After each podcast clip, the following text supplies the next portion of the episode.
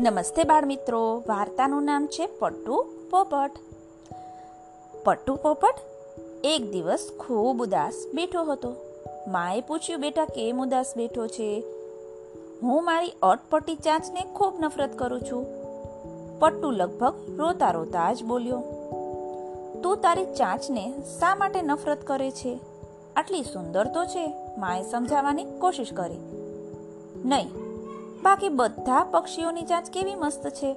બિરજુબાજ કાળું કાગડો, કલકી કોયલ, બધાની ચાંચ મારાથી સારી છે. પરંતુ હું આવો કેમ છું? પટ્ટુ ઉદાસ થઈને બેસી ગયો. માં થોડો સમય શાંતિથી બેસી ગઈ.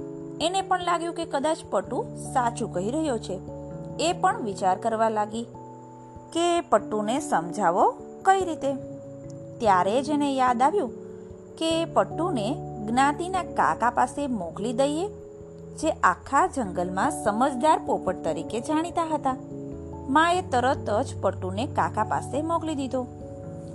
કાકા જંગલની વચ્ચોવચ એક જૂના ઝાડ પર રહેતા હતા.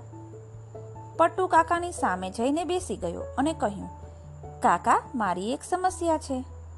બેટા, કહે મને, શું સમસ્યા છે? કાકા બોલ્યા. પટુ કહેવા લાગ્યો કાકા, મને મારી ચાંચ નથી ગમતી. કેટલી અટપટી છે? મને જરા પણ નથી ગમતી. બીજી બાજુ મારા ભાઈબંધો બિરજુબાજ કાળું કાગડો, કલકી કોયલ, એ બધાની ચાંચ કેટલી સુંદર છે. કાકાએ કહ્યું, હા, એ તો છે. એ છોડ, તું મને કહે, તને ખાવામાં કરચલા અને કીડા મકોડા ગમે? છી, આવી બકવાસ વસ્તુ મને ખાવી ન ગમે, હો.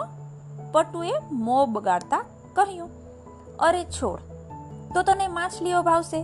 કાકાએ ફરી પૂછ્યું, અરે રે કાકા, કેવી કેવી વાતો કરો છો? હું પોપટ છું. હું આ બધી વસ્તુઓ ખાવા માટે નથી બન્યો. પટ્ટુ નારાજ થઈને બોલ્યો, સાવ સાચું. કાકા બોલ્યા, આજ હું તને સમજાવવા માંગતો હતો. ઈશ્વરે તને કંઈક અલગ રીતે બનાવ્યો છે, જે તું પસંદ કરે છે. એ તારા ભાઈબંધોને નહીં ગમે અને જે તારા મિત્રોને ગમે છે, એ તને નહીં ગમે. વિચાર કર, જો તારી ચાંદ જેવી છે એવી ન હોત, તો તું તારું મનપસંદ બ્રાઝિલિયન અખરોટ ખાઈ શકત? નહીં ને? એટલે પોતાનું જીવન એ વિચારવામાં ન વિતાવ કે બીજા પાસે શું છે? બસ તું એ જાણ કે તું જે ગુણ લઈને પેદા થયો છે ને, એનો સૌથી ઉત્તમ ઉપયોગ કઈ રીતે કરવો? અને એ ગુણો વધુને વધુ કઈ રીતે વિકસિત કરવા? પટ્ટુ કાકાની વાત તો સમજી ગયો. એ ખુશી ખુશી એની મા પાસે ચાલ્યો ગયો. પટ્ટુ પોપટની જેમ ઘણા લોકો પોતાના પોઝિટિવ પોઈન્ટ્સને કાઉન્ટ કરવાને બદલે બીજાની યોગ્યતા જોઈ એની સરખામણી કરવામાં લાગી જાય છે. બાળ મિત્રો, આપણે પણ પટુ જેવા છીએ ને. કાળા હોય તેને ધોળા થવું હોય, જાડા હોય એને પાતળા, નીચા હોય એને ઊંચા. બધાનું જોઈ એ પ્રમાણે આપણે કરવા મથતા હોઈએ. આખું જીવન આપણે લગભગ સરખામણીમાં જ ગાળીએ છીએ. બીજાને જોઈને કંઈક શીખવું ઇન્સ્પાયર થવું, એ તો ઠીક છે.